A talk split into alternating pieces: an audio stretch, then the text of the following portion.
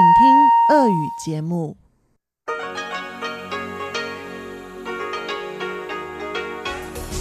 эфире Международное радио Тайваня.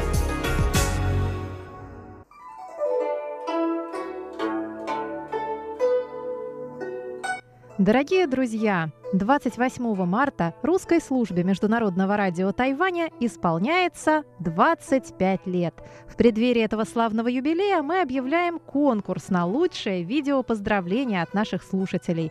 Чтобы принять участие в конкурсе, отправьте нам короткое, до двадцати пяти секунд, поздравительное видео, в котором мы сможем разглядеть цифру двадцать пять или символику Международного радио Тайваня на фоне ваших родных мест. Лучшие поздравления мы покажем в наших соцсетях и на торжественном праздновании нашего юбилея. Первым двадцати пяти участникам конкурса мы отправим памятный вымпел МРТ. Пять авторов самых интересных и креативных видеопоздравлений получат эко-сумки с символикой МРТ и Тайваня. Отдельный конкурс мы проводим среди поздравительных писем. Авторам пяти лучших писем мы отправим спортивное полотенце с символикой МРТ. Присылайте ваши видео и письма на наш электронный адрес эр ю эс эс собака эр ти ай точка о эр джи точка ти дабл ю до двадцатого марта. В теме письма указывайте двадцать пять. Желаем удачи! Здравствуйте, дорогие друзья! В студии у микрофона Чечена Куулар. Сегодня двадцать пятое февраля, понедельник, и в ближайший час вас ждут выпуск новостей и передачи «Вкусные истории» сделана на Тайване, хит-парад и «Учим китайский». Оставайтесь с нами. Итак, новости понедельника. Министр обороны Китайской республики Тайваня Янь Дэфа выступил двадцать пятого февраля с докладом в законодательном юане.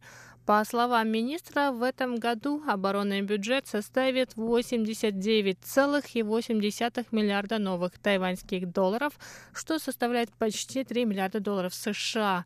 Минобороны продолжит реализацию проектов по закупке нового поколения вертолетов общего назначения и переносных зенитно-ракетных комплексов, а также по совершенствованию истребителей эф шестнадцать. Кроме того, оборонный бюджет будет направлен на подготовку автоматической оборонительной системы ближнего действия, разработку бронемашин и реконструкцию взлетно-посадочных полос в аэропортах. Янь Дэфа также сообщил, что в сентябре В октябре этого года будет представлен прототип учебных самолетов нового поколения. Тестовые полеты назначены на июнь двадцатого года, а к двадцать шестому планируется выпустить шестьдесят шесть таких самолетов. Что касается строительства судов, проект по строительству надводных кораблей продолжается. Кроме того, к две тысячи двадцать четвёртому году будет готов прототип первой тайваньской подводной лодки. Депутат законодательного юаня Цзян Цичэнь выразил опасения насчет риторики президента Цай Инвэнь и премьер-министра Су Чжэнчана, которые жестко высказались в адрес властей Китайской Народной Республики. По мнению министра, отношения двух берегов Тайваньского пролива сейчас стабильны, а заявление тайваньского руководства не угрожает мирным отношениям двух стран. Янь также заявил, что мэр Тайбэя Квенджа был неправ, выразив сомнения по поводу обороноспособности Тайваня. По словам министра, тайваньская армия полностью готова к обороне острова.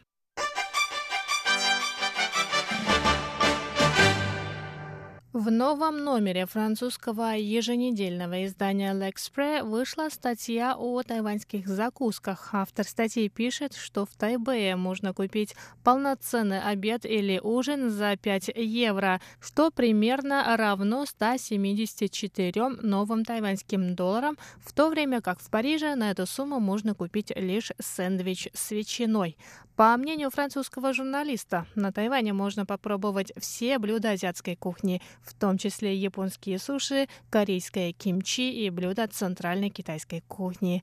В статье особое внимание уделяется тайваньским хлебобулочным изделиям и традиционной лапше с говяжьим бульоном. В частности, автор статьи утверждает, что очереди за лапшой в одном из мест на улице Юнкан в Тайбэе бывают огромными. А омлет с устрицами, традиционное угощение, которое можно найти на ночных рынках, похож на блюдо, которое когда-то французский писатель Александр Дюма отец готовил себе сам.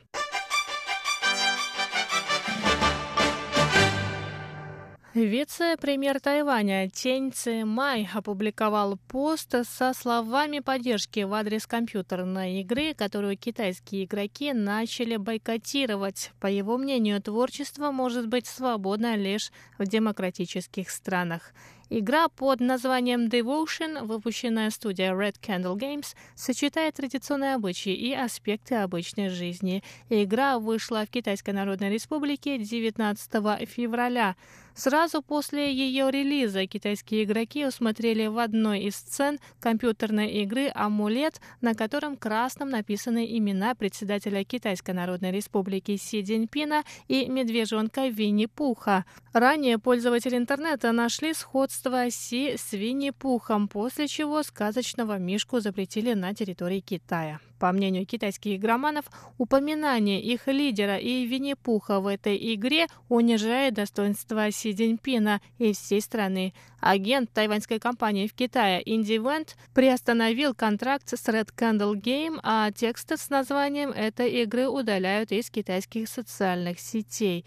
Разработчики игры Devotion, тайваньская компания Red Candle Game, опубликовала на своей странице социальной сети Facebook пост с извинениями и заявила, что упоминание Си Цзиньпина не было санкционировано руководством компании.